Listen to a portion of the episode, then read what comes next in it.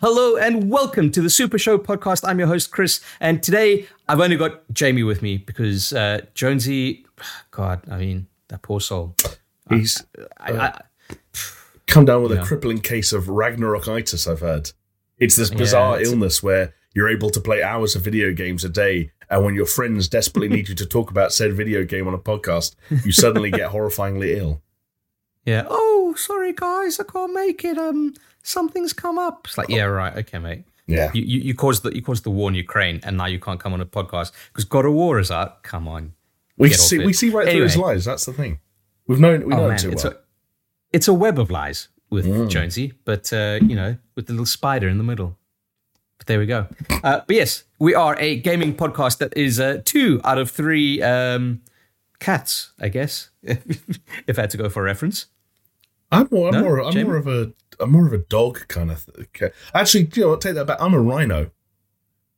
You're a rhino. Think about it. If we were Okay. uh, transferred into the animal kingdom, I've got Well, some what I'm thinking of now, rhinoceros what I'm thinking of now, is Spider-Man PS4, and, and I think you fit the bill of of Rhino in in its Hang entirety. on. Wasn't that Rhino a moron though?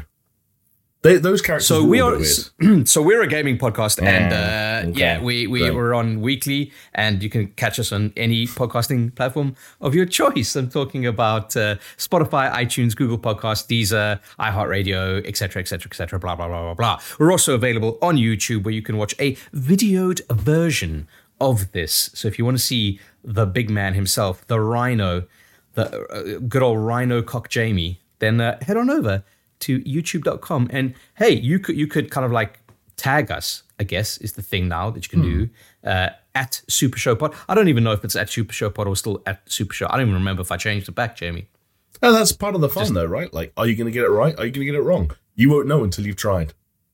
boom I just tag both just like fucking annoy the other one who cares Yeah. um yeah uh, but yeah we're also available on paisley radio which is an internet radio station if you will the premier internet radio station paisleyradio.com and you can catch us there pseudo live thursdays at 10 p.m repeats on friday uh, mondays 10 p.m getting my days of the week confused jamie. It's uh you know it's as we get to the end of the year everything just kind of coalesces into it's the singularity Yeah. of my simulation essentially Plus, Um, things keep changing. We record this thing on a Sunday now. That's still relatively new. And, Yeah. like, not to force into the conversation yet again, but I didn't hear as many people noting as I thought I would hear noting that God of War Ragnarok came out on a Wednesday. What's that all about? I thought video games came out on Tuesdays and Fridays. I, I, can I tell you, I did have a hot panic, Jamie. Yeah. Because after last week's podcast, where I was like, yeah, you know what? After this podcast, I'll just go and um, I'll just pre-order it. I've got the money, I've got the funds, um, I've got the intent. Mm-hmm. Just fucking do it, right? Um, and I didn't do it, okay? Because I'm I'm I'm lazy. Like that. Okay. Yeah, fair. And I was just like, yeah, you know, blah, blah, blah. And then on Tuesday, I was like, fuck, it's God of War out? Right. It was like, uh, because a lot of streamers had it like 24 hours early or whatever Yes, it yes, was. And yes. they're like, oh yeah, the first hour of fucking, and I was like, oh my God, have I fucking missed out on my, my uh, pre-order bonuses? So I scrambled, Jamie, on my phone on the fucking PS app and bought it through there because I was at work at the time of realization. And uh, yeah, it, it was close, mate. I, I got it on Yeah, you Tuesday. made it. That's the most important part. I I always Yeah. had it in my head that I was going to start playing on Tuesday night, and I'm just enough of a degenerate. no, I, I did play on Tuesday night, but because I'm the thing is I'm Did, I- did, didn't, it, didn't it launch at like 5 a.m. or something? no, I launched at midnight, and Oh, I, right, I was going to say I'm just enough of, of a degenerate that starting to play a video game, even a brand new one, at midnight doesn't feel that crazy. Like because I can comfortably stay up till two or three in the morning and just get that first session in, which I did. Yeah. But that that Tuesday, yeah, well, I had the same moment as you when I realised that influencers were clearly on like the 24 hour early uh, band of the uh, Yeah. of of communications. I was like, fuck, this is going to be a long day. yeah, stay off social media. Like, just do not Yeah. even attempt. Or Um, even like you know, but- it's you know when you're on the PlayStation dashboard and you're on the the icon for the game, and if you press down on the D-pad twice, like the bottom rung Oh, shit, is live streams that are active, and they've all obviously got like generated thumbnails based on some recent action, and so I'm just like, I awkward. can't look anywhere. Everywhere is a spoiler, Chris. Oh man. Well, yeah, we, we obviously we have both played God of War Ragnarok. So is Jonesy, and he's not here, scumbag, to tell us about his thoughts. But uh, we will be covering God of War Ragnarok news. Um, uh, you know, some some remedy uh, news as well, Jamie. A little bit of a control Yeah. to wet your whistle, and you know we'll see how we get on with time because I think we've got a lot to say about God of War potentially. But uh, there is some a, a development with a, with a mm, fairly recent high profile disagreement between two well known entities that we could kind of get onto. Um, but yeah, Jamie, you've you've had the week off. Um, obviously doing some doing some God of War. Yeah. Some, some boying. Uh, you probably shouldn't say doing some boying. Um, yeah, how's how's it been? How's your week been? It's it, it's been okay. Do you know what? I, I was talking to my mum this week, and I was complaining to her because uh, to kind of jump straight to the point, I've had a bit of a rough week in terms of everything seeming to go wrong at once. And she Oh, talked. hold on, about, but before you before you carry on, how's your bum doing, fella? like not great is the answer. It's it's doing well enough that I know I haven't done anything significant. I haven't broken my back. I haven't uh, pulled a chechik and fucking Shit, hold on. Uh, pull the Chechik, yeah. I, I just did we talk about Yeah, that was you that was were on the, that was okay. on the podcast last week. Yeah. okay the podcast last week? So if you have no context, then go back there. But otherwise, I, I just had a, a, another fucking hot panic, being like, "Oh God!" I just said, "How's your bum?" And people might not know what that's all about. I, you. I, I Jamie, had, I Jamie had the bruised. Yeah.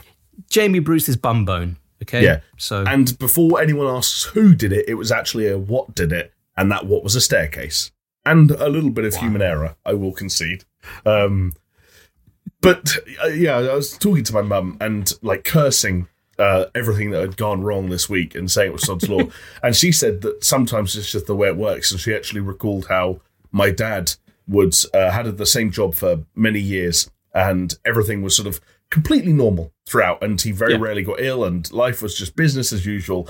And then uh, it came down to the the end of his time at that company, and he got put on gardening leave for six months. And she said that it felt like he was sick every single day of those six months, and that sometimes the body can almost just like store up these things.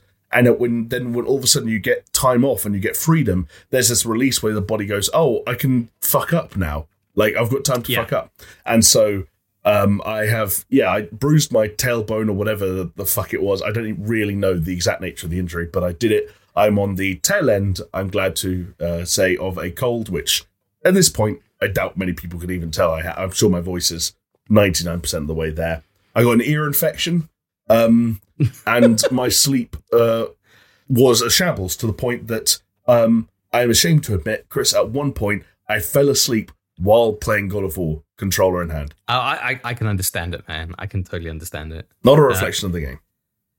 Ah, that sucks. So, man. but you, yeah, you know about there you go. about storing all that shit in your body and, and just kind of like it's saying, okay, well, it's time to fuck out now. Yeah. It happens to me all the time. Every time I go on holiday, and it's usually like Greece or Cyprus, I, I swear to God, eh, the first few days, an absolute wreck. Just like Yeah, what- what is that all sinuses, about? Like, it's just it's just how it is, man. But but like even I don't know if you remember when we were not on all time gaming and there'd just be days where shit would just nothing would work. Not not necessarily like physically with us, but like exports would fail, renders would fail, and it's not that you've changed anything.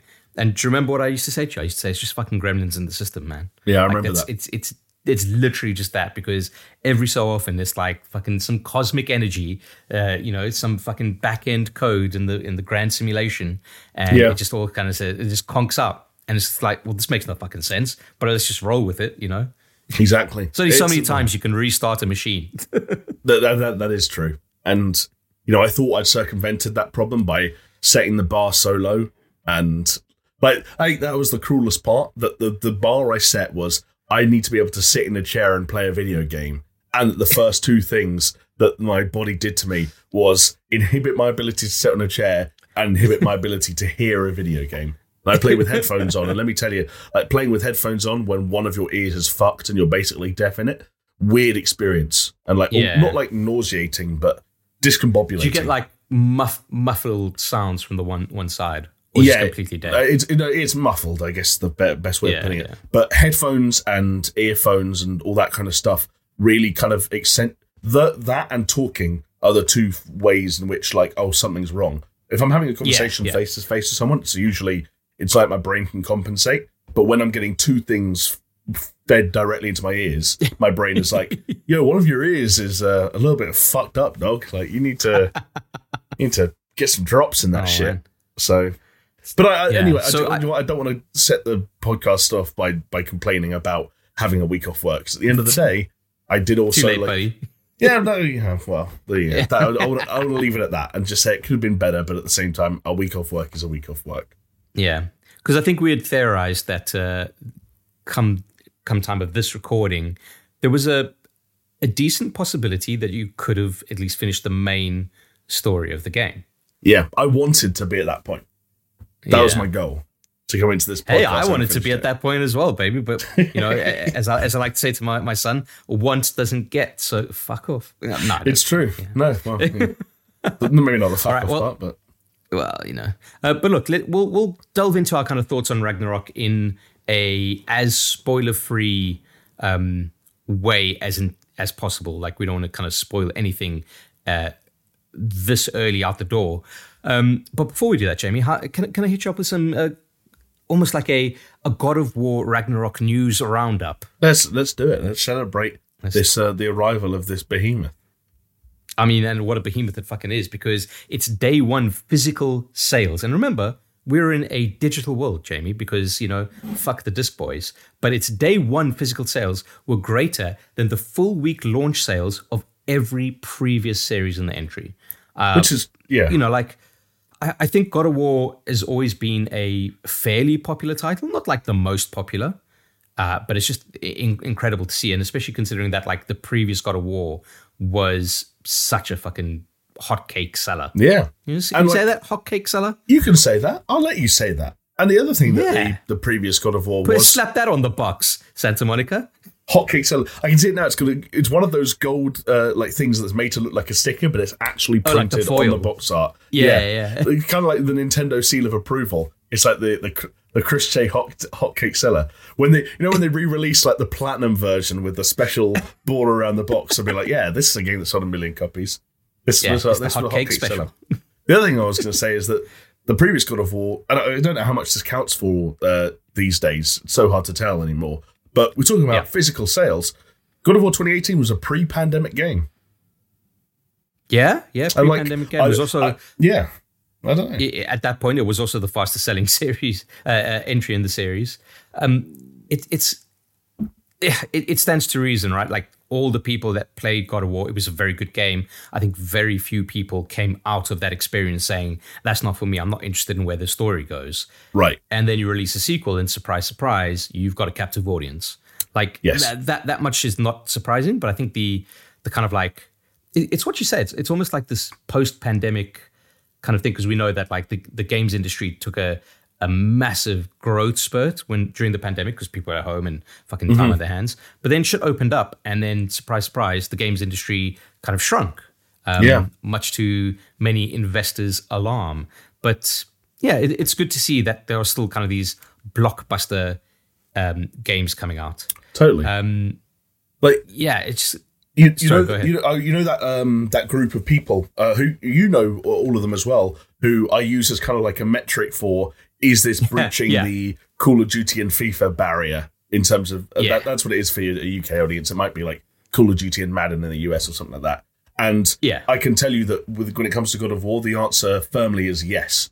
And it and it's it's so fascinating that like Horizon Forbidden West came out um, in February, and I was telling all of them about it. I remember sh- doing my uh, you can share your screen in a PlayStation party and saying Yeah. like, guys, a lot of you now, and, and uh, in fact, all of you now own a PS5. Some of you have been talking about wanting like a PS5 ex- worthy experience. Like, have a look at this thing. You might actually enjoy this game, and they would all go like. Yeah, yeah, yeah, the modern military. Where are the guys? Uh, Like, so what? Ginger woman with a bow? and- Yeah, I'm alright. And then God of War rolls around, and I think a, bit, a, a, a good chunk of them played, finished, and absolutely loved the original, and are already playing the new one. And Yeah. I can think of at least three of them, and this is another interesting point that played God of War 2018 at some point since the lockdown started, as a, usually as a result of the fact that it's a part of the kind of essentials package that you get if you have a PS5. That free collection. And- yeah, Yeah. exactly. So I, I know th- three people who started playing it in the last like year or so. Um, and uh, weirdly enough, none of them are actually ready for Ragnarok quite yet. But yeah, compared to Horizon Zero Dawn or Forbidden West, rather, it's just night and day when it comes to how aware this group of conventional, like two game a year gamers are of it. Do you think it's like? Do you think it's got to do with like a coolness factor, or maybe it's a case of just like who the protagonist is? Is it a case of like a bunch of blokes just saying like, "I'm, I'm not going to play as a woman. Fuck that." I want to play as the, the, the the burly guy with his nipples out. But then The Last of Us Two, I feel like a lot, a lot of them played. So I, I think some part of it, there's a, it, it's a coolness factor that I think gets them through the front door. Um, and now Yeah. the thing, as is the case with The Last of Us Part Two, it's the kind of the story hook. You know, this really is Yeah. as that was, you know, the second part of a of a story that, well. This, this this this is a story that needed more finishing than The Last of Us story did, um, but yeah, I, I think, and, and like I don't know, Kratos is like the idea of uh, you see a dude like Kratos, and the idea of him fighting gods from any pantheon, let alone Norse gods. It's like, do you know what? I'm, I want to see that. Sure, that sounds like a fun thing to witness. Hell yeah. Yeah, I, I think that's it. I think it's the coolness factor. I think like as cool as fighting dino robots is, I think uh, just being a fucking Greek god in a, in a Norse fucking mythology, just fucking things up, probably trumps it. Probably. Um, but yeah, man, it, it- it's crazy. So talking about like the collector's edition, which does look sweet, but again, like we, we mentioned it last week, like do we really need all this stuff? Um, but a number of players who purchased the God of War Ragnarok Collector's Edition have reported that the product shipped without the game itself. So no disc, because, you know, like I said, fuck the disc boys. Yeah, they got a box, like the, the official box that you get if you buy the disc version. Yeah. And lo and behold, open it up and there's a code for the download. So go fuck yourself. yes, and but I've heard in some cases the code that was supposed to come in the box wasn't even there. Like that's that's the oh, other wow. element to the story is that this was a like yet another collector's edition that was like, hey, go and download the entire game on the morning it releases, motherfucker. By the way, it's like ninety gigabytes, and also some people didn't even get that. I don't know if it was a packaging error or a what the fuck happened, but that It's kind of yeah Well, mate, listen, if, if you're spending 180 pounds or $200 on a collector's edition, just, just give me the fucking game. Like, whether it's a code or not, like, and, and I think it should say, like, fucking on the box, hey, this is a disc or this is a download code. You know, Yeah. like, just fucking be forthcoming with it. But yeah, clearly it sounds like there was some some form of uh, production issue yeah. with all of that going on there, which is a shame, but it is It is a shame. But do you know what, Chris? It's one of those things that, like, it pushes me further and further into that digital realm. And I used to be a bit of a collector's edition guy, you know, maybe going back eight eight to ten years ago. Um, basically, when I started Yeah. getting a bit of money in my pocket from work and I could make silly mistakes like that. Um, and that's what pushed me away from it is the idea that you were taking a genuine risk, whether it was with like the nature of the package or the quality of the goods or the inclusion of the game or the fact that you had to download the whole game or even like, is your gigantic package going to arrive on time? It felt more and more like there was a, like the correlation between the amount of money you were paying and the service that you got was just not consistent. And when Yeah. when uh, Yep. as soon as I you know crossed that barrier where digital pre-orders essentially became hey play at midnight the day before, which I know is kind of like a that you know it's me, literally the same thing. It's starting playing on whatever on the day of release, but then I was Yeah, like yeah. I, I'm just out. I'm done. Yeah, well, that like, it's funny. I think the last thing that I like ordered physical pre-order was probably my Nintendo Switch, which is like Right. fucking ages ago now, right?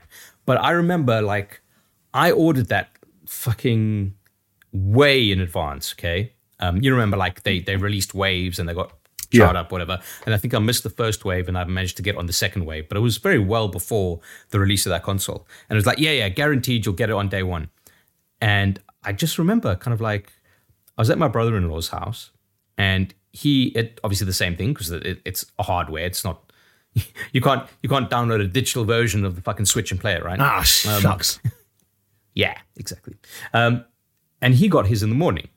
And I was like, right, okay. So he's got his. Where the fuck is mine? Hmm. And I think I think mine only came the, like the day after because surprise, surprise, couriers hate you and they do not want Yeah. to deliver any of your stuff because they get paid peanuts and who gives a shit? That's the attitude. And I don't, I don't blame them in terms of that. Like, fucking pay our couriers more. They are the lifeblood of our economy at this stage. um, but yeah, like, e- ever since then, it's like, I'm, why? I'm not going to do it. I'm just not, like, it's just not worth it. I'm with you. Totally with you. And the, there's another thing. Like, if you think about the the last cool um, collector's edition that I was tempted for, which, funnily enough, is not Elden Ring, uh, even though that was very sweet, but it was actually Cyberpunk's uh, collector's edition, right? Right. Because I think, like, in terms as far as collector's editions goes, that was pretty fucking cool with that statue and all the other cool shit. But again, I was like, ah, you know what? Like, at, at that point, I was convinced I was going to love the game. And not that I didn't love the game, but it's very kind of like middling uh, towards the end of it. But yeah, just super glad that I didn't actually. Yeah. Because, uh, and, and this is the thing that you kind of learn, right? Like, you kind of say, oh, yeah, I'm, I'm into it now, but will I be into it like in a year's time? In when I want to kind of still have this stuff around? I don't know. I, I know a lot of our listeners are kind of like, and Amnestus from the, the Discord as well, lamenting that because they are collectors. And you know what? Like, you do you by all means. That's what these collector's editions are Yeah. for. If you if you want that stuff, if you want to display it, if you have the the ability to do so, even if you don't collect it, like uh, display it, but you just want the collection of it, then fill your boots. Like that's what it's there for. Totally. But I just personally just just let me play the game. I'll get in. I'll get out. Like fucking you know, like the SAS. Do you know one publisher, um, developer that did it in a kind of cool way? And I don't know if I've done seen anyone else do it like this since. And ironically, I didn't take advantage of this because I wasn't as fast as you'd have thought I might have been. But I was all about hmm. it. And that was Rockstar with Red Dead Redemption 2, where they essentially did this very strange thing where there were I remember this. there were different versions of the game that had different amounts of like goodies, but most of those Yeah. goodies were digital. So you could pre-order e- either a digital or a physical version of these different versions of the game, and the kind of the quote unquote collector's edition, you know, the thing that costs in the two hundred dollar region has a bunch of physical stuff, was a standalone box that didn't and was never advertised to have a copy of the game in it, and the price was Yeah. lessened as a result of that. So you could theoretically be like, I want the digital version of the game and the physical collector's edition. Yeah, and all of a just sudden, want the swag box. yeah, right? exactly. I want the swag box, and if it arrives the day after, it doesn't matter, and I don't need to worry about codes and downloading because I've already sorted the game out the other way. I I wish more people did that. Like, and don't get me wrong, that's not my way But, of but saying. hold on, you, you, you- you're forgetting one thing though, because you were you were at such a you're forgetting one very important thing about Oh, at no. least the Red What am I Dead Redemption release. So, because I remember you were like, "Should I get this? How do I do it?" But and you were trying. The problem was, and correct me if I'm wrong, but this is what I seem to re- recall because we. It's so clear to me that we were in the like ATG Oh, offices, just kind of like, and you were like stressing about this, and I'm like, "Mate, just like just buy the game, like fuck everything else." I mean, yeah, it was that they had like two or three different collector's editions, right. but there were different things in each collector's edition. That does sound familiar, actually. And so, See, and I, I, yeah. that, that's that's a move that I cannot get behind. yeah, I don't, I don't know how I circumvented that either. I don't know what I did in the end. I know I was I it was entirely digital for that game. Yeah, no, I, I think your, if I recall correctly, your um, your take on it was like, I don't need to spend that amount of money at the moment. I just want to play the game. Yeah, and and hey, do you know what was the right call? I can remember at least some of the things that were in that box, and I, it was like playing cards and maps, and it's like, do you know, what? Like you said, if I was a collector, if I had some crazy, you know, space in my house that I could put all these great things that I had accumulated over the years, I'd be all for it. But the Yeah. reality is that uh, I wasn't in that place at the time. I'm not in that place now, and for as much as I might vouch for the idea of a you know, a gameless collector's edition that minuses the cost of the game from the total bundle. If they had released a 110, 120 pound version of Mjolnir on its own, would I have bought it? No, because I don't. All of a sudden, the idea of buying a plastic hammer, like in its own right, just feels dumb. You know, even if it is, yeah. you know, like a replica on the version of the game and blah blah blah. Yeah, I don't know. I wouldn't have done it, and I didn't do it. Even Jonesy didn't do it in the end because remember he was weighing up. he did go down to this his local store in the morning, Yeah. but I walked away with a mere physical boxed regular edition. Yeah. Fair play to him. Disc boy till he dies. Um, Loves it. But all right, uh, Jamie, let, let's let's not beat around the bush any further. We have both played God of War Ragnarok. Let's. I, I don't I don't I don't even know where to begin. Um, you, you're uh, let's let's set the stage. So we, we've all played it in in varying amounts. Let's say, obviously, as you know, it may surprise our listenership or viewership here that I am the furthest behind uh, with the least amount of hours kind of racked up. Although I think I've done a respectable job considering the time that I've had with it. Um, I, I've put in some decent hours, maybe like six hours. I don't know. I've been doing a lot of side quest content. Um, Yeah. but trying to keep it spoiler free. I'm not necessarily going to say where I am or what I've been doing. Um, but yeah, I, I, I do have a few thoughts on the game. But you are maybe we we, we kind of did the math, and you're about three times as far as I am. I think so. I think I'm in the 18 hour region. Uh, I, as I said to you before we started recording, I've got no real frame of reference for how far uh, through the entire game that is.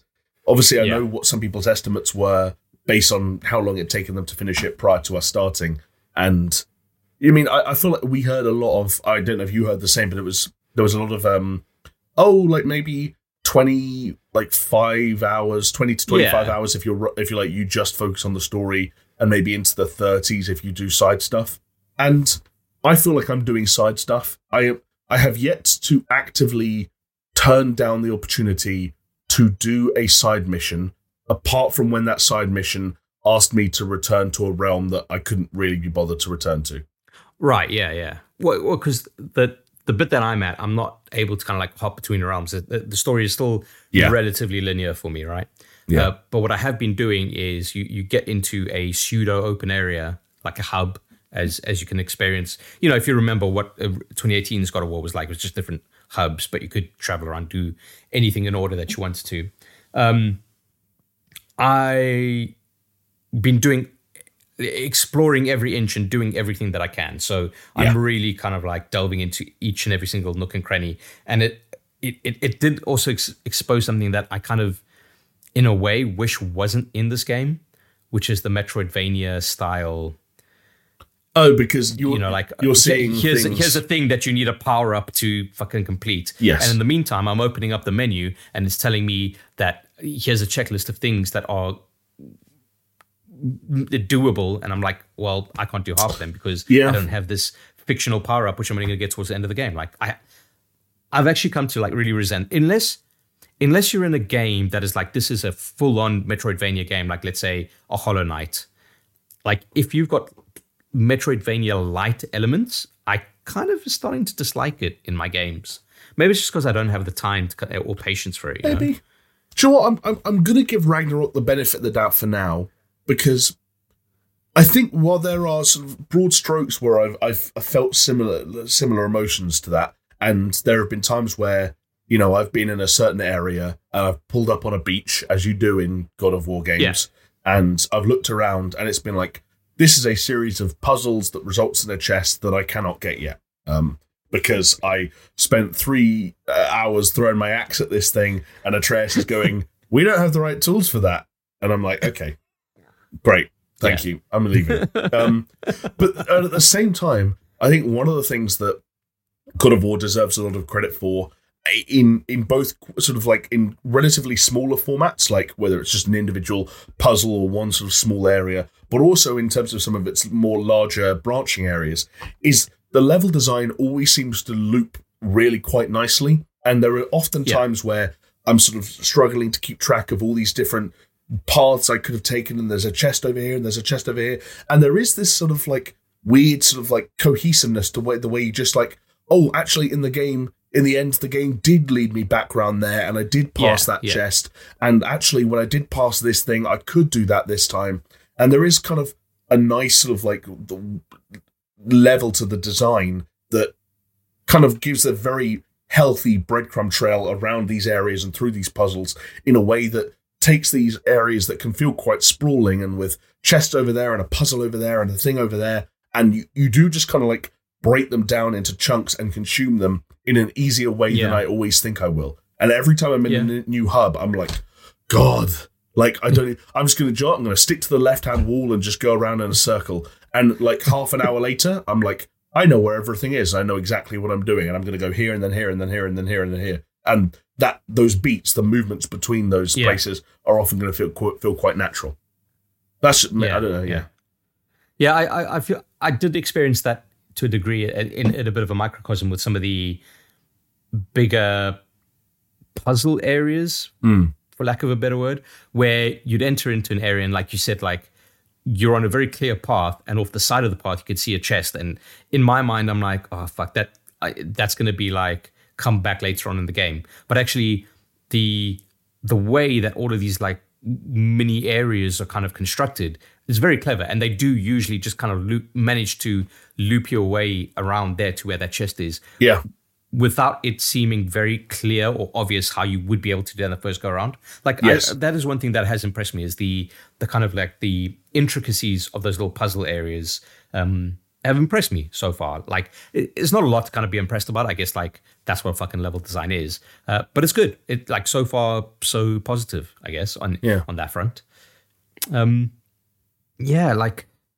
God, man, I, I'll tell you one thing that really fucking struck me is I forgot how much that camera loves to fucking molest Kratos. it's close to. Fucking it hugging him. close. Hugging him. Yeah. I forgot how fucking claustrophobic it was. I was like, man, Yeah, I, I, I didn't. I didn't suffer with that too much. I will say, it's close, Yeah. but yeah, I, I, I think I think the reason is coming from Elden Ring, you kind of inevitably draw some parallels. Uh, and for me, it was like the camera and the um, some of the combat, which I, I, I think I'll I'll get into a little bit later. But yeah, uh, it's been interesting. But I I will say that I I have been absolutely loving it. Um, it it's it's refreshing to know that a highly anticipated title, especially as a sequel, can still ring true and entertain you as much as the original.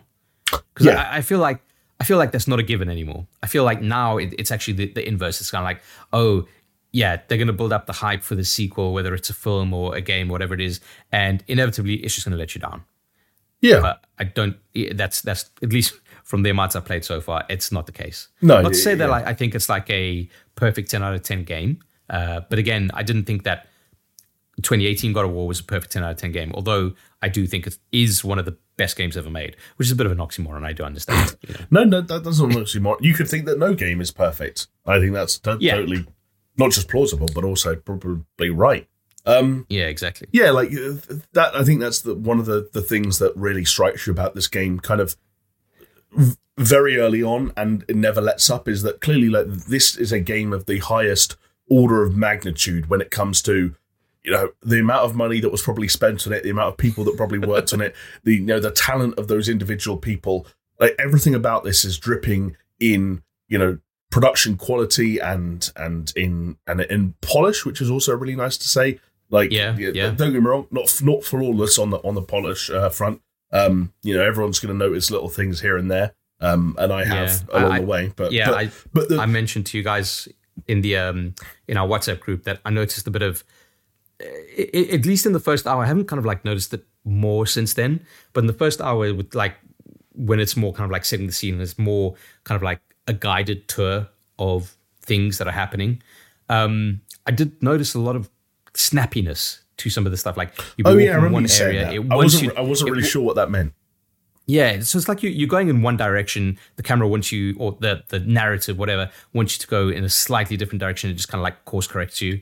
In it, it just felt in a way that wasn't as fluid as I probably would have liked. And to be honest, maybe it's still happening, but you just kind of get used to that kind of thing. But it just felt that like to have that exposed so early on was a little bit of a surprise to me. But you're right though, like in terms of the polish and everything, like that's that's like a minor niggle to the Yeah. near near flawless presentation that they've got, right? especially when you consider just how much is going on. And this is one of the things that Jonesy Yeah. and I kind of disagreed about a little bit when we were having, you know, when we were having a WhatsApp conversation about um like visuals and presentation overall. It Yeah. like I, don't, I can't, I, I, I don't want to, and I can't go into any specifics because it wouldn't be fair to anyone who hasn't experienced uh, the game yet. But like one of the things that is really striking is just, you know, you look at what God of War 2018 delivered and all the places you visited, for want of a better way of putting it, and all the you know the locales and environments that you witness, and you're just like, okay, is there much left on the table? And the answer isn't just yes, but the answer is a yes that's kind of reinforced like every seemingly like an hour or two. In like every hour, with the exception of some of the like larger open uh, world areas or the hub zones where things do mm. consciously slow down, every single time that you're progressing the story, you're hurtling through like wonderfully well uh, drawn up and well written characters, like uh, like environments that are massive and lush, enemies like bosses and mini bosses, and it's just throwing so much at you, and there's so much variety, and everything is so buttoned up that it's just it all adds up to an incredibly like uh, just incredibly impressive piece of work, like top to bottom and like just yeah. one of those things that like it's it's very hard not to be consistently even if you don't like God of War Ragnarok I think it would be very hard not to be consistently impressed by just how much it's doing and how much it nails all of that stuff yeah yeah can't, can't agree couldn't agree anymore like the the animations all on point the combat I mean just as good as ever if not better because obviously they've, they've increased improved um it's made it. It's, it's God of War 2.0, right? At the stage, yeah, that formula. There, there, um, there are familiarities where you'd want them to be, and there are things that um, either extend or shift the the fundamentals of God of War combat, where and they pop up when you feel like you need them to as well. Like there was an yeah. acknowledgement that like, hey, like you can't just like take your Kratos build from the end of 2018 and dump him in this. Like he needs he needs to feel sufficiently powerful, but he needs to be able to level up as well. And also, like, yeah. there needs to be variety. Like, things need to, you know, things need to happen, and things do happen. Yeah, yeah, they sure do. Um, well, okay, on the on the combat side of things, and and this is again like drawing a parallel from Elden Ring. I, you know, I've almost had to kind of like retrain myself into the combat of God of War because it is so different, obviously, obviously, to Elden Ring. But what really kind of struck me was the I can't remember the term. Is it like key lock? Mm, I don't know. When you you press you, press you press a button, you start into a a movement, and you can't change the orientation of it. Isn't the key lock? Maybe, like like I don't know. So so my whole thing is this, right? Like the directionality when you are in combat mm. feels very kind of like stiff. It's almost like, hey, you're pointing in a direction and you're fucking going ham on your combos and everything. And you notice your your little kind of like the little radar thing where it's like, hey, there's a guy to your right. And you can't like swivel your action. It's almost like you have to stop your kind of like quote unquote rampage, right? With all your combos, etc. And then shift the camera and then carry on. Whereas in Elden Ring, it's it's obviously a lot more fluid in terms of stuff like that. Now, not to say it's like the wrong way or the wrong implementation, but I think going from Elden Ring's very free form kind of combat to God of War's almost like methodical, stiffer combat, mm. um, it just took me a bit of a okay. a rejig. Uh, it's a rejig that I'm still going through, to be fair. Um, but it, the combat is so enjoyable it doesn't fucking matter right like, yeah, I mean, yeah. E- even if, even if like i don't turn around in time to get the guys that fucking nail me in the shoulder or something like it doesn't matter because yeah. it's still it's still great. It feels good. It's, it's sufficiently crunchy. The sound effects are amazing. And yeah. Uh, yeah i mean like combat was such an important part of 2018 that like when i finished that story i kept playing for another you know 20 to 30 hours or whatever it was to see and do yeah. everything and sometimes spend too long like in, in realms that I didn't need to spend time in you know doing unnecessary shit just like grind like because I didn't want to stop playing it um and yeah I think yeah anything it would have they'd have been hard pressed to fuck that up like because fundamentally yeah. they could have just transferred that same system over from one to the other and it still would have been familiar but one of the best feeling combat systems in in recent video game history um yeah. and so you know yeah, they kind of had that in the bag. I feel like that must have been a nice like thing to have in your back pocket when you're making this game. Is that well, at least we know people really fucking like the way that you know the Leviathan Axe feels, or so whatever Oh, the man. case may be. Oh, I fucking love the Leviathan Axe. Um, I, I guess another thing that I wanted to mention, uh, and again, trying to do this as fairly spoiler free as possible. I will say that anything I'm going to talk about here, you would have seen in any of the um, the trailers. So, in if you've seen the trailers, it wouldn't have come to, as a surprise. Um, but if you are worried, maybe avert your ears for I don't know next five ten minutes.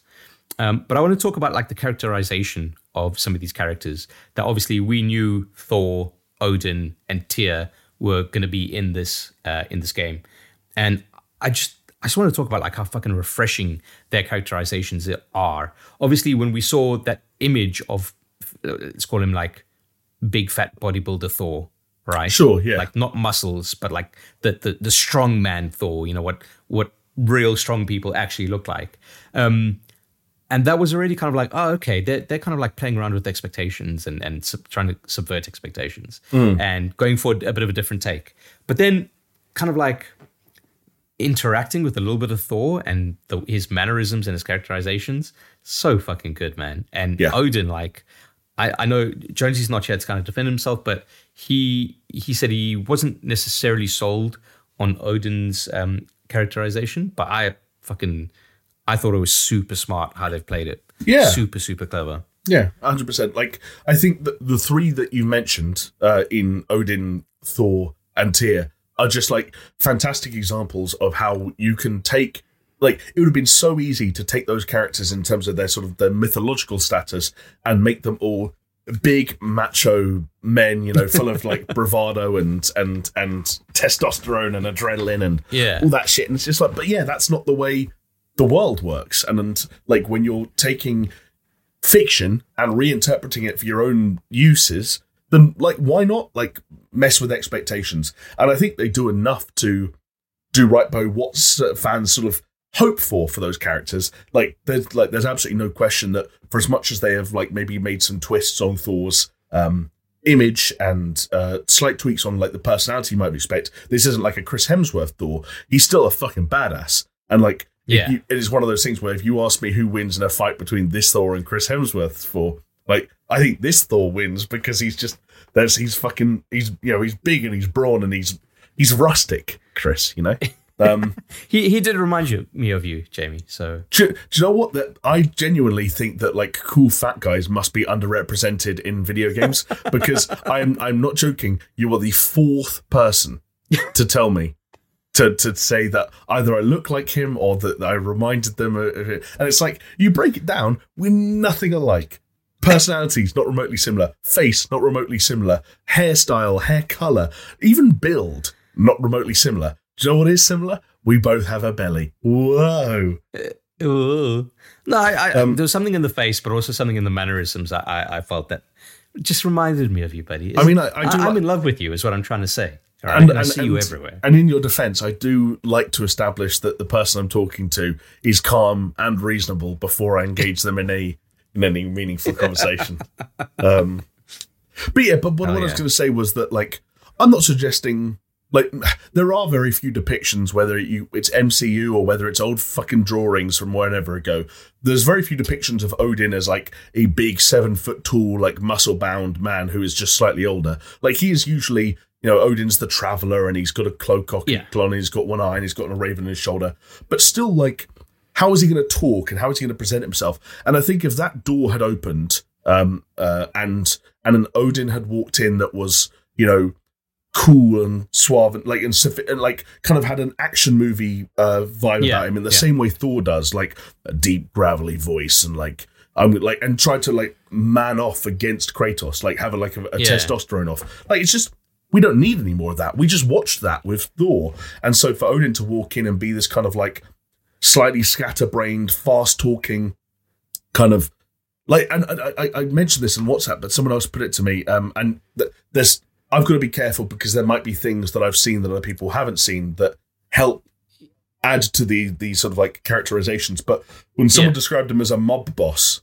um, yeah. I was like, yeah, do you know what? Actually, yeah. And you'll have uh, the point that you're that you're at, you'll have heard stuff in terms of the um the way that Odin has sort of like ruled over certain territories and the Yeah. way that certain groups of people think of Odin and the way he used those people. And it's actually like the more you think about it, the more consistent it is with like like uh, uh, Odin's like the head of the like the fucking the yeah the Yeah, the, the, the, Norse Nordic mafia. Yeah, literally. Yeah. And like, and a lot these realms are like his rackets, and he's going around shaking people down. He's like, "Do you know who the fuck I am?" Like, and that's cool. Like, that's really rad. Yeah, that is cool. I I, I do need to kind of give a, a shout out to my man. uh, Was it Durlin? Durlin. Yeah, Durlin. Yeah. um, He- that's yeah. not how he said. I'm That- doing Brok. I'm doing Brok's voice, saying that it were Oh, right, yeah. I'm not doing Durlin's D- voice. D- Durlin, uh, for those of you who want to know, he's a, a dwarf. Um, this is not any kind of a spoiler. Again, you did see him in the trailers. Um, and, you know, he's a color character. Let's just put it that way. He's not like necessarily integral to the plot, uh, at least at this point that I'm in. But he he is South African. It's that is a South African voice, and I was very pleasantly surprised anytime there is South African representations in the game, whether it's from fucking oh god, I forgot his name now on in um Titanfall two, Blisk. Oh, right. Yeah, the bad guy. Oh, mate, Blisk, yeah, the bad guy. Like, I, it's something about just the the way that like a heavy South African accent sounds. Just sounds so fucking badass to me, man. So we need But more then it South would, Africans right? and more fat guys. Is that what we're saying? Yeah, basically, let's just get a fat South African. Is what I'm saying. Uh, Yeah. I've, I've started eating um, with reckless abandon, Jamie. So I'm I'm hoping to get Good. there. You know, I love it. I love it. soon. Um, Um, yeah, I, I, w- I wish I could talk uh, about more characterization of some other characters, but I think that would be wandering into Yeah. spoiler territory, Yeah. which is maybe something that we've got to um, avert our way to. However, I I was pleasantly reminded of just how much of a blast, um, maybe to a lesser degree, Brok because he's played more straight, but Sindri, the the kind of like one of the dwarves that helps you upgrade all your gear, he's just Yeah. such a fucking laugh. Honestly, yeah. they they they are so well written and like all, all of the kind of like dialogue is so entertaining whether it's coming from Atreus or uh, Kratos or Mimir of course like shout out my man Mimir Like, Yeah. it's just all good man it's like it's like you said it's like it's it's a game studio at the top of their craft at the top of an industry essentially Yeah, no, for sure. And it, it, it all comes together, you know, really well, uh, really well. And I've, I've been enjoying like going through it and and and be- been really enjoying its capacity to to, to surprise. And glad Yeah. that we have you know all largely managed to go in blind and and I, I I guess that's the weird part about sort of evaluating the game at this point is that one of the I wouldn't say it would be one of the key determining factors as to whether or not I thought God of War Ragnarok was a good game, but it was certainly one of the key things I wanted to get out of God of War Ragnarok is I wanted to see what the fuck happened. Like I needed to see Yeah, this yeah. through, and there were so many mysteries that are presented both at the end of God of War 2018 and through the early stages of God of War Ragnarok that you're like, let's see where this is all going. And I don't know that I'm you know bare, like even halfway through all of that, which is feels quite remarkable given everything I've seen. And yeah and also when you consider that like this isn't a trilogy this is the wrapping up right exactly and Norse there's and like chapter. and i don't know if you feel this way but it's like it's crazy that because it's the wrapping up of this saga there is so much to do and yet they will still happily go and like here's a whole other like diversion that you're not even really necessarily sure you needed but you're going to spend Yeah. time doing it um and But that but that kind of calls to mind like 2018's God of War, right? Because that was kind of simple. Your wife has died. You've got a son. You need to take her ashes up to the up to the mountain. Like it, that, the the start Well- of that premise was so fucking simple. And you look back on what you actually did in that fucking game, and the amount of variety of things that was asked of you to do, Mm. it's it's staggering. So yeah, I'm like, But- it's one of those things that I'm just like, I just can't wait to play again. But I think that's one of the things that structurally is odd to me about Ragnarok. Again, and I must say, I'm uh, because of the nature of how much I've played, and even though we're joking about how I haven't finished it, you know, I am still averaging. If you do the maths, having not played today, like I think four or five hours a day. So you are, Yeah. like compressing and digesting things as you're playing them, which isn't the easiest thing to do. And I've also only seen half the picture. Um, but there is this sort of structurally, I hesitate to call it an issue, a, cu- a curiosity, let's say, a quirk, where, as you brightly mentioned, God of War 2018 had this relatively simple A to B story, and it presents a task yeah. in its opening minutes that is still the fundamental task at hand in its closing minutes, right? Um, yeah, yeah. And what it what it present what it allows therefore is for an opportunity to create stories and create narratives, sort of like kinks out of things that happen along the way and mishaps that happen along the way. This character got in our way here. This character stopped us doing that. We realized to get through this, we needed to do that. And everything is about pushing past these barriers and getting through the over these obstacles to get to the goal. Ragnarok, um, as even the name of the fucking game would suggest, presents a very different setup where actually we kind of know the ending like we know that we are, like it or not, hurtling towards Ragnarok.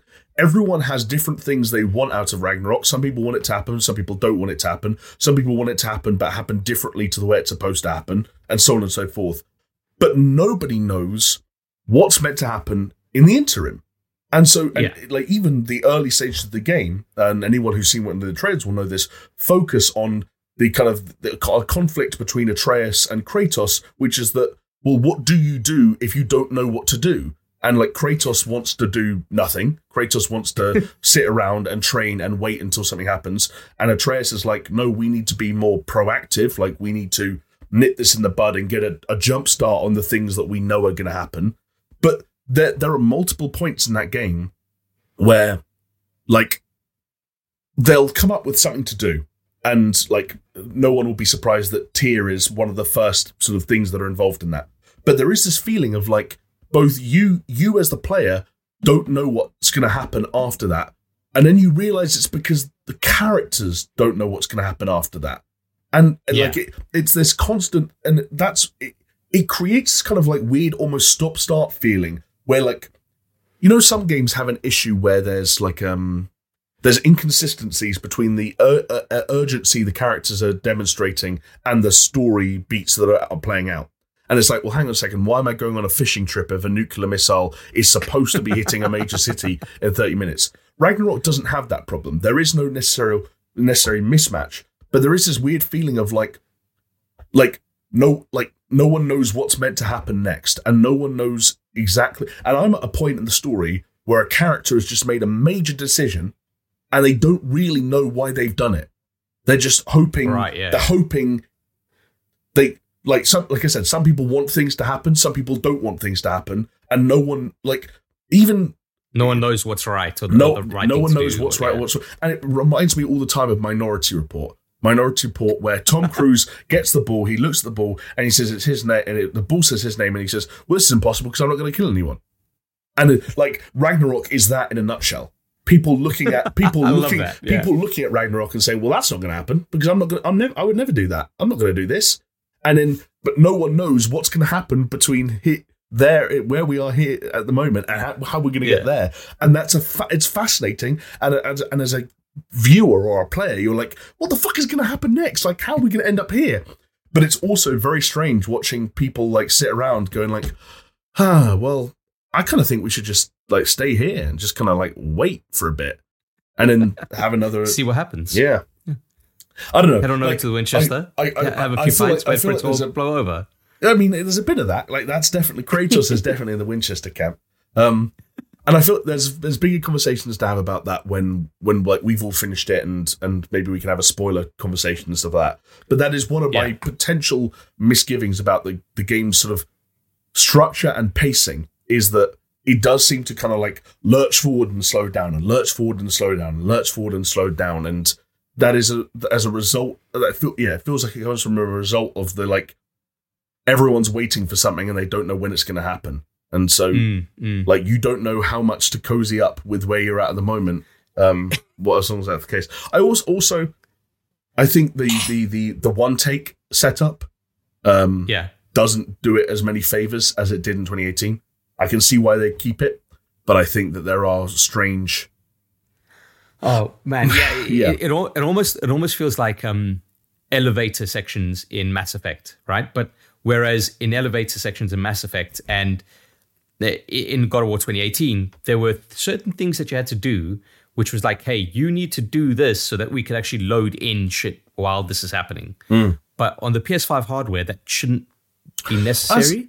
and like w- one of the things that people might remember from God of War 2018, which happens in this game, is you get on essentially a branch of the Yggdrasil world tree Yeah. to go from like let's say one area to another.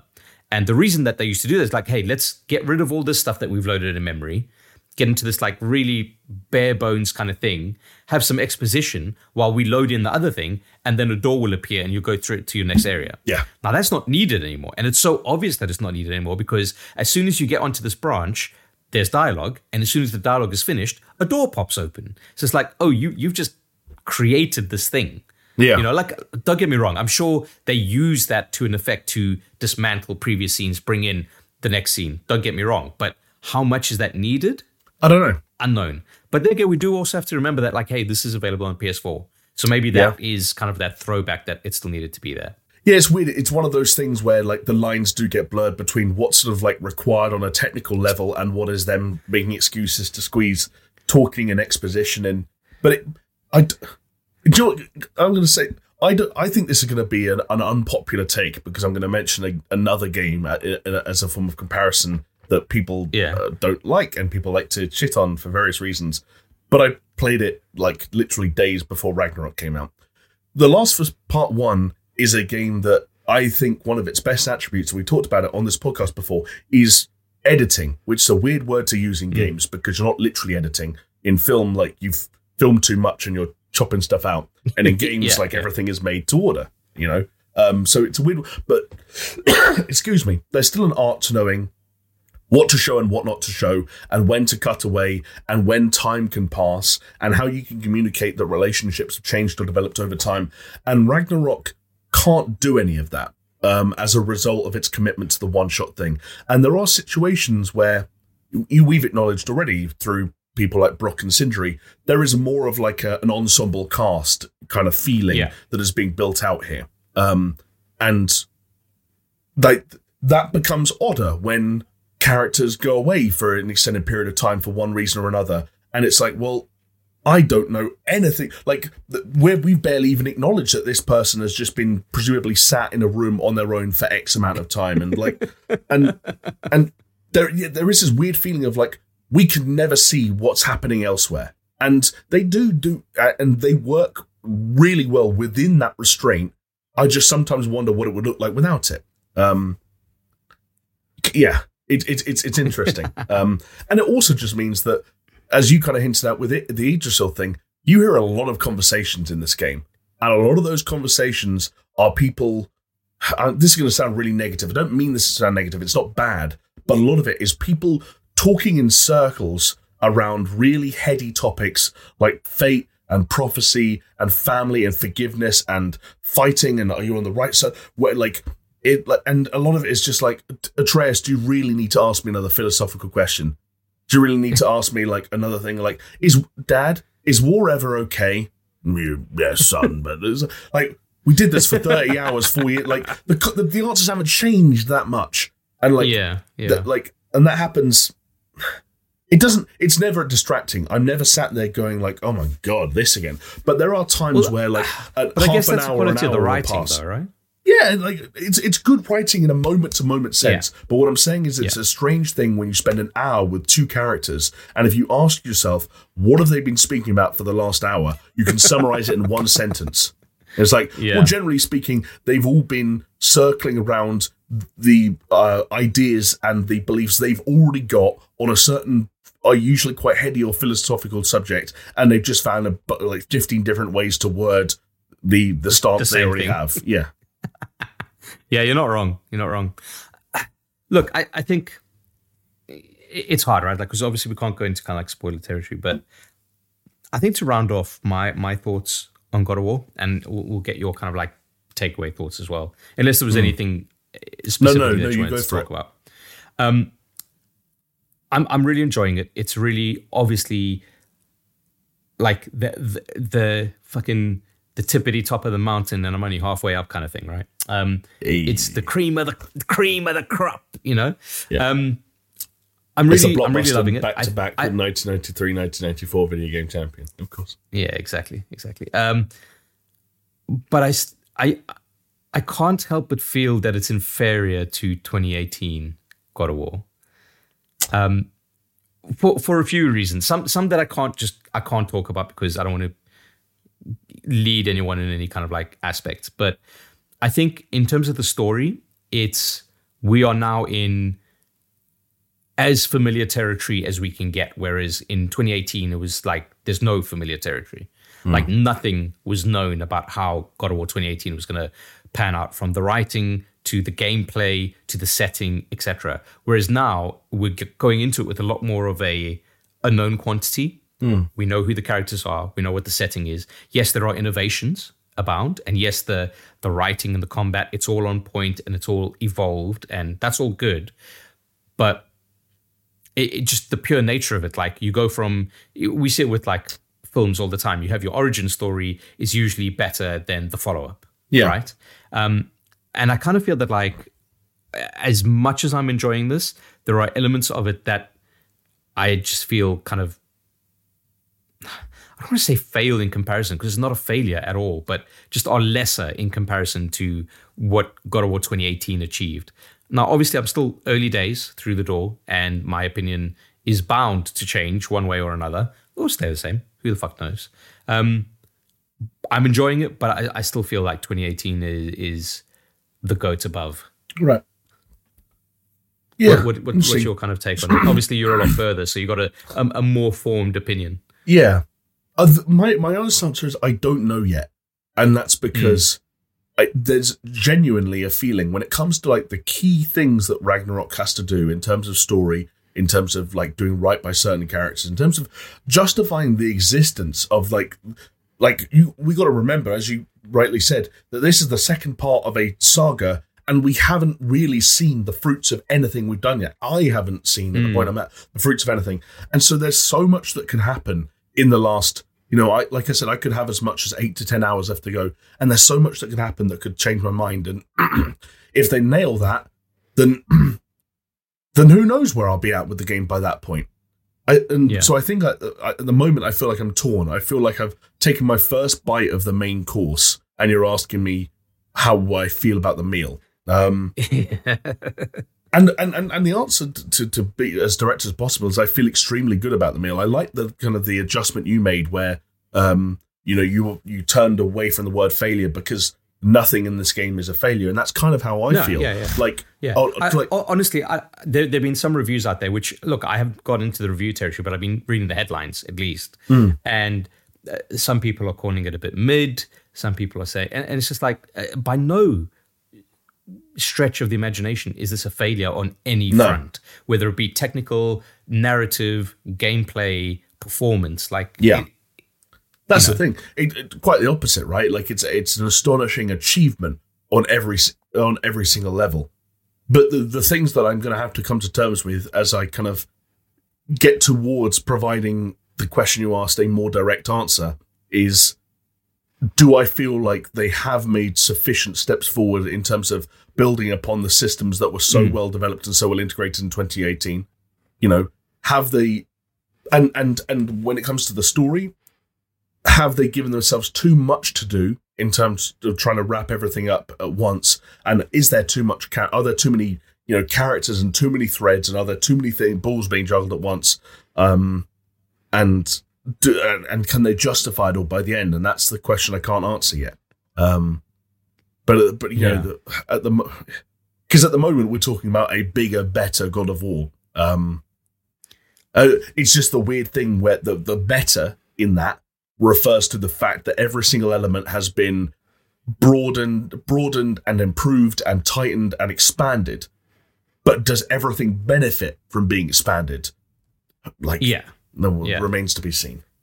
Yeah, because I guess like some of the good stuff that was in God of War is was that sense of the big question, which almost in a way you knew was not going to be answered in that game. Yeah right? Uh, whereas now, like, yes, there are obviously still gigantic questions in God of War Ragnarok, but you do know that, like, hey, it's it's going to be wrapped up with a nice, pretty little bow Absolutely. and a cherry on top, and you know, like, th- there's something there to kind of like give me not not pause, but just kind of like say like that's that's a it's not even a less experience; it's just a different experience. To be fair, Yeah. Uh, but but I, I, my overall sense is that I'm more towards 2018 than Sure, uh, sure. 2002. And like, there'd be no shame in that. Like, if this was Yeah. second best to the best game of the generation, like, hey, do you know what I'd say? Good job. And like, there's a lot of this that I want to clarify. I did the same thing when Modern Warfare 2 came out a couple of weeks ago. It's like, it's easiest to look at, like, it's it's easiest, it's easier almost sometimes to pull out flaws and things that you have or misgivings about when you are so close to something or so passionate about something. And there is a bit of that going on there with me where, like, I am so close to Ragnarok and I spent so long thinking about it and I lost so much sleep and I was so like anxious to get started that of course I'm thinking about it in ways that some people might not have thought about it. But like one of the fundamental things for me is that I'm sitting here, Chris, talking to you. I want to be having played 18 hours in four days. I want Yeah. to be I want to be playing it right now. I have been Oh, ang- same. I've I've been angry that I've been tired because I want to be playing it. I want to get through. I want to see everything it's got to do. I want to finish the story so I can start going to places I've gone to before and start doing shit I haven't been able to do yet. And there is still something like even on a subconscious level where you have to acknowledge that uh, like a game must be doing something pretty remarkable if it has that impact on you. Yeah. Um, and, it, It- and it's for, for me, me. for, for me, it's when you when you're having dreams and you dream about like Hey, either being in the game world or Oh. playing the game or something to do with the game. Like if it in, invades your subconscious, Yep. then the game is a winner. I've been putting the soundtrack on when I walk around because I'm like I I, I I wanted to see if the the soundtrack to this game was already on Spotify and it was and I was like I want to find the track that plays during a sequence that happens inside the first Yeah. two hours. And I found that track and I played and like I do journaling at night and every single journal entry since God of War Ragnarok came out has been about God of War Ragnarok. Either recapping the story or sharing theories and things like that. Like it's exactly what you said. It's like the Tetris effect uh, but it's except Yeah, it's Ragnarok. And there's again something that you have to acknowledge that when something is so like all encompassing that that's it, like you as you said invasion starts to happen that's also you know a, a good sign that you're in the midst of something pretty special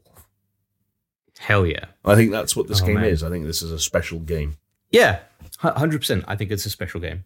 Uh, like undoubtedly. Um, man, I wish Jonesy was here, but maybe it's a good thing that he isn't because it would have been like another another hour Yeah. on top of that kind of thing. Which I know people listening at home wouldn't have minded whatsoever, but we are on a, a bit of a tight schedule this evening. Um, yeah, that that journal, Jamie, uh, y- you may have to delve into it when we record uh, a spoiler cast when we've all finished the game. Um, oh for like Yeah. for story details and story beats yeah, just kind of like go through your your theories and whatever, and kind of Oh, like right, yeah. see see how it kind of panned out. Uh, that would that would be fascinating, actually. It, be it- really cool. I will say on the theories front, it is for the some of the mentioned reasons I mentioned earlier. It's it's kind of difficult to have theories. Hmm. Like put it this Yeah, way, because I guess like, that you, you you can only have theories if the characters can lead you towards seeing any potential theories. But if all the characters kind of, from what you've been saying, seem to be in the dark about what is happening because it Well- is an, eh, undoubtedly a an, an unprecedented event in yeah, Ragnarok. it, it, it, go, it goes back to Um, yeah. the Minority Report thing. Every single Yeah. character in the game has been told what's going to happen to them. Some of them believe it, some of them don't. Some of them want to Yeah. change it, some of them don't. And it's it's very hard at this stage to know how that will play out. And I there's also uh, again this isn't the time for theories, but there are also like other asterisks thrown in there where I'll, I'll give a hint to one that will mean nothing to people that hasn't except the people who've played it. I think you you Jonesy and I have discussed it. Thor has a voice line um very early on um that it happens during gameplay. It's not in a cutscene. And like Yeah. you could read into that a lot or you can read into that not at all. I can uh, say at this point I have no additional reading on it uh, compared to like the reading Oh, on it that you will have. But I'm like, well, there are other things that when we thought about what didn't add up in 2018, that like maybe there is weird shit that happens. I don't, I don't know, I, Chris. I don't know. I don't know. I don't know. I want to find out. Damn it! I need End to- this I need to find now. oh man, yeah, it'll be interesting, and it, it'll be good to get Jonesy's thoughts uh, next week at the very least. Um, but yeah, Jamie, as as time marches on, and I did promise uh, a little bit of a rundown on some other stuff, even though we're, the clock is ticking. Uh, but before that, Jamie, uh, you know, we would be remiss that there are certain people on this planet that we owe the Super Show's existence to, and I'm of course talking about our lovely patrons. They headed on over to patreon.com forward slash super show. They showed their support. They pledged a little bit of moolah, a little bit of dosh, some money. Wonga. And uh, some wonga. Yeah, haven't heard that word in a very long time. Um, and they, you know, as, as we like to say, they metaphorically keep the cameras rolling, keep the lights on, and keep this podcast coming to be uh, essential syrup for your earlobes. Uh, just your earlobes, not your ear canals. It's it's a weird thing, but it's just how it works. Okay? It's like resonance and uh, what was it cascade resonance? I don't know all of that shit. But what Yeah, you can see on screen right now are some names that have been very generous enough to support to the Super Show cause. And I am, of course, talking about Aaron Cameron, Athletic Gravy, Bill Caesar, Brimstone, Cole K, Crow's Perch, I Snort Rock Salt, Jesper Camdal Nielsen, Leo Merger, Mindful Pig, Mr. Anthropic, Pastors Guild, and as always, the big boys Brett Z, aka Shell Shock, Doppler, Geometric Potter, Hacksaw Book Read, Manuel Guerrero, and of course, the one and only Peaswad. Thank you so much to each and every one of you. You you make it all worth it. Honestly, you do. Um, we love it. You know, this is uh, we are able to come on here talk about God of War for like what an hour and a half, just about, um, without managing to say anything because spoilers. Um, and it's all thanks to all of you lovely people. So if you would like to join them in keeping the Super Show dream alive, head on over to patreon.com forward slash super show and show your support for as little as $2. You get access to the Discord server, which um, I don't know about you, Jamie, but I haven't been on there much because I've been uh, balls deep in Kratos. Uh, I'm poking my head in here and there. yeah, you know. Um, but things will change. I think we got to get a, a God. You were mentioning that you wanted to do it. Set up a God of War channel on the Discord. Yes. Uh, so that could be a thing where you could I- uh, chat to I- uh, fellow Ragnarokians. I think also depending on the timelines with which you, Jonesy, and I uh, finish the game, I think some Yeah. kind of a spoiler cast seems. Oh, Uh, well, it's on. It's it's it's it's inevitable. It, I hope it's inevitable. Maybe it's one of those things where we all finish the game and we're all just like, "Huh, okay, yeah, no, we actually nothing need to be said." But I've got to. I'm hopeful I doubt that it. it's I a doubt it. it's a, uh, a a game and a story that lends itself to deep discussion. So something else to keep Yeah. an eye on, I guess. Um, patrons. Hell yeah. And thank you for Uh, the support. Yeah, thank you very much for the support. Another thing, Jamie, uh, talking about something to keep your eye on. Uh, Remedy, a developer who we like, we like Remedy here in um, the Super Show. We like their their wares. You know, if they were Khajiit and we have coin, we'll buy their wares. Um, Yeah. They have confirmed that Control 2 is in development. If you had any doubt in your mind, I think they had mentioned that they were going to do it, but this is at least official confirmation that they've started development for PS5, Xbox Series X, and PC. Um, so, Control 2, formerly known as codename Heron, will be built on Remedy's Northlight engine. Now, was the original Control on the Northlight engine? I don't, I don't Uh, good question. I th- I've got a feeling it was, but it was early enough in the Northlight engine sort of like life cycle that it wasn't really advertised as such. I might be wrong, Yeah. but because what else Yeah, have could- Remedy put out like since then? Since the control, since control and its DLC, there was those two FPS games that uh, Yeah. the, cro- the Crossfire X campaigns.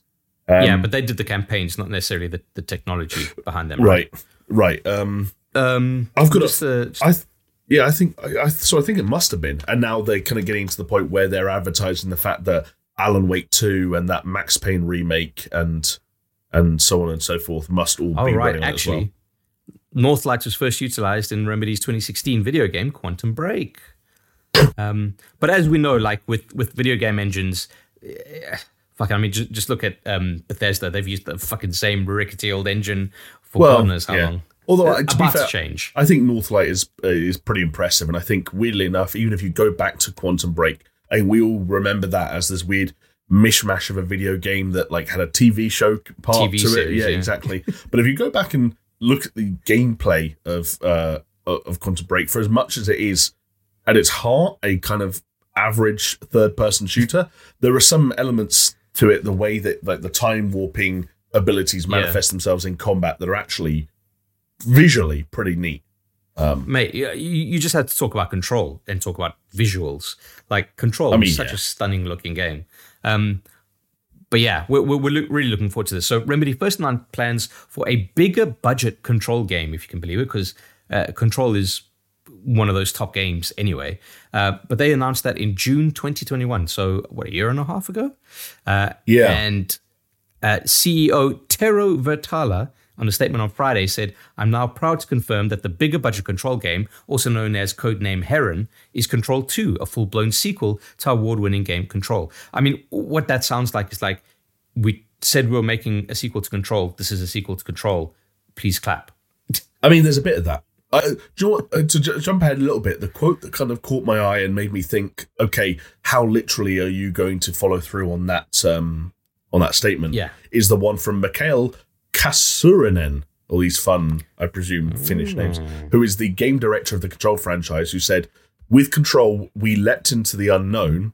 We wanted to create something new, something different, something unexpected, a world like no other, blah, blah, blah. And hey, between, I think we largely agreed that they achieved it, that. Like, yeah, nailed it. There's, but the quote continues with Control 2, we'll take another leap into the unknown and it'll be an unexpected journey. Um, and like, you start thinking about what a Control 2 could look like.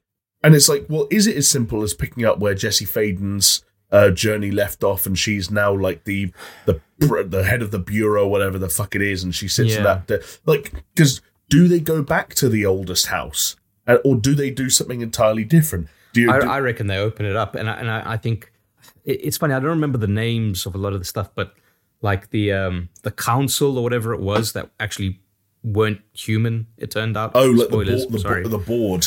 Um, the board, yeah. You get those weird um, voicemails from them, and yeah, yeah. I think it's going to be a lot more stuff to do with that. That that's the astral would, plane.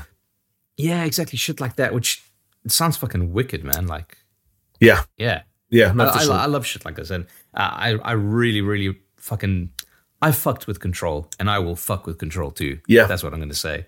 I, I think I think as well. Like what what I'd like to see is I'd like to see them embrace the gameplay elements of Control that worked so well, which were often like physics based stuff. I think one of the things that was cool about Control is was that the telekinesis abilities felt so fucking good from like the first second you pick something up, um, and they implement all that stuff really well.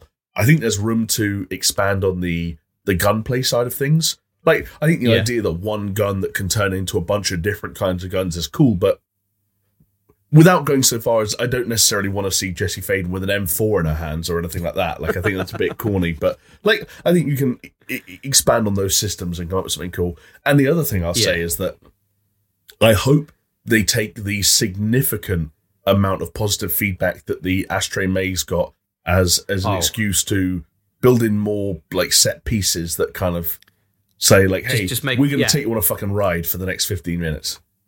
Make it Astral Maze the game. That that's what you got to do. Yeah, I mean, like, like, d- d- like, yeah, fuck with our heads. Like, let's have more like shit that's spinning out of control and corridors that disappear into nothingness and like, like, like, you know, let let fuck fuck fuck our shit up. Let's do it.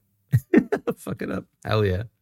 Ah, Jamie. Well, I I think you know I think that's all we've got time for this evening, unfortunately.